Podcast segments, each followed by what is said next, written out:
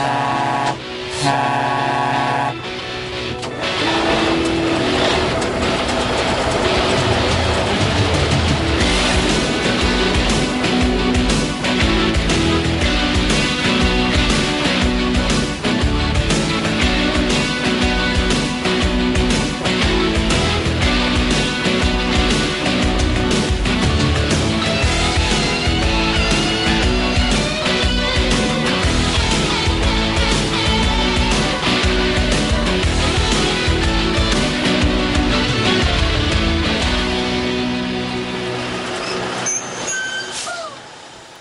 Bonjour à tous et bienvenue dans ce nouveau numéro de C'est pas sorcier radiophonique.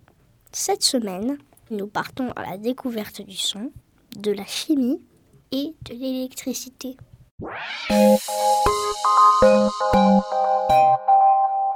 Aujourd'hui, avec moi en studio, Alicia et Ronan.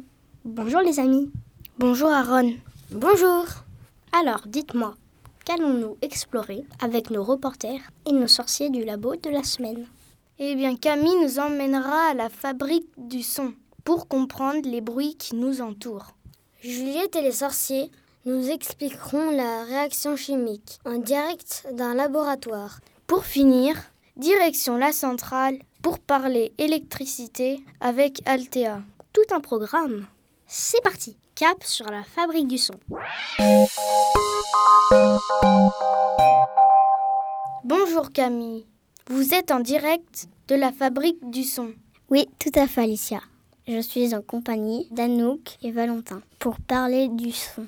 Je ne sais pas vous, mais moi, j'ai remarqué que le son se disperse et peut faire vibrer les choses et le corps. Vous pouvez nous expliquer ce phénomène? Bien sûr, nous partons donc du principe que le son vibre et se disperse. Faisons l'expérience et fabriquons un téléphone pot. Pour ça, on a besoin de deux pots en plastique, d'une aiguille et de ficelles. Passez un trou au fond de chaque pot. Passez chaque extrémité de la ficelle dans le fond de chaque pot et faites un nœud. Tendez la ficelle et communiquez en parlant dans le pot. C'est la vibration du son émis dans le premier pot qui se disperse dans le fil tendu et atteint le second pot. Collez votre micro pour faire entendre aux auditeurs. Salut les du lago, m'entendez bien Impressionnant On entend comme dans un vrai téléphone. On peut faire une autre expérience et fabriquer un kazoo. Un kazoo Intéressant. Et comment procède-t-on? Vous prenez deux bâtonnets de glace, un cure-dent, deux élastiques et un bout de papier de la largeur des bâtonnets mais un peu moins long. Vous coupez deux morceaux de cure-dent également de la largeur d'un bâtonnet. Vous posez un bâtonnet à plat, par-dessus, bien au milieu, le papier. Posez un bout de cure-dent à chaque extrémité du papier. Mettez le second bâtonnet par-dessus, comme un sandwich. Enroulez un élastique à chaque bout. Vous avez un kazoo. Génial Je peux essayer? Oui, allez-y, soufflez dedans.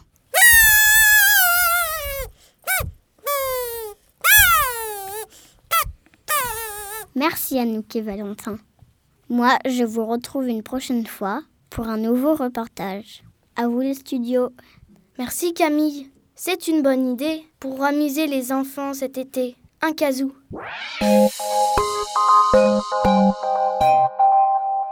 Partons maintenant à la rencontre de Juliette qui se trouve dans un laboratoire pour comprendre la réaction chimique. Bonjour Juliette, vous m'entendez?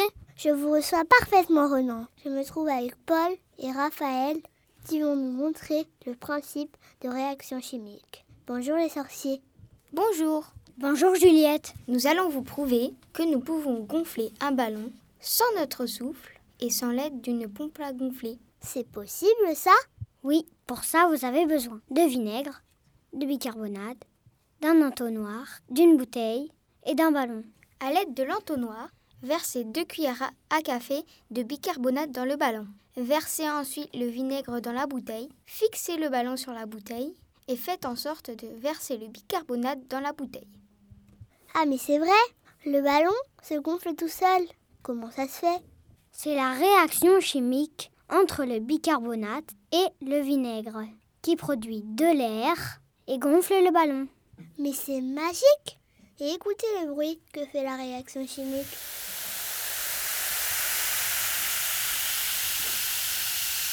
Ça fait des bulles. Merci les garçons pour cette expérience. Moi je vous retrouve dans un prochain épisode. À vous les studios. Merci Juliette. À la semaine prochaine.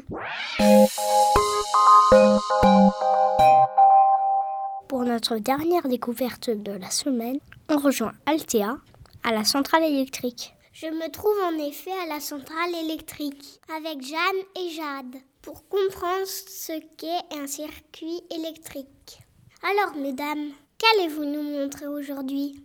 Nous allons fabriquer un mini ventilateur en réalisant un circuit électrique. Pratique pour se rafraîchir cet été. Pour réaliser ce ventilateur, vous avez besoin d'une pile, de fil électrique munis de pinces crocodile, un petit moteur et une bouteille dans laquelle vous taillez une jolie fleur. Fixez la fleur sur le moteur. Reliez le moteur à l'aide des pinces crocodiles à la pile. Vous venez de créer un circuit électrique. Vous avez un ventilateur. Il me semble avoir entendu qu'on n'a pas forcément besoin de piles pour créer de l'électricité. Vous nous expliquez? Oui, en effet, on peut mettre une patate à la place, munie d'une pièce en cuivre d'un côté et d'une vis contenant du zinc de l'autre. Et ça produit de l'électricité?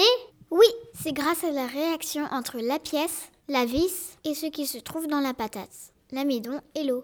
Alors ça veut dire qu'on pourrait se passer des centrales électriques et faire pousser des patates?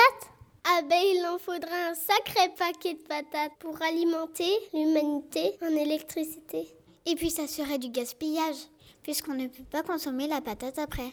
Oh dommage, je pensais avoir trouvé la solution pour sauver la planète. Merci à nos sorcières pour cette belle expérience. Pour ma part, je vous dis à la semaine prochaine. À vous les studios. Merci Althea. Nous arrivons à la fin de cette émission. On se retrouve la semaine prochaine pour découvrir d'autres expériences. N'oubliez pas, vous pouvez retrouver toutes les vidéos de nos expériences sur notre site internet. La semaine prochaine, on s'intéressera aux ornis, objets roulants non identifiés, et on vous expliquera même comment les fabriquer. À la semaine prochaine, les amis.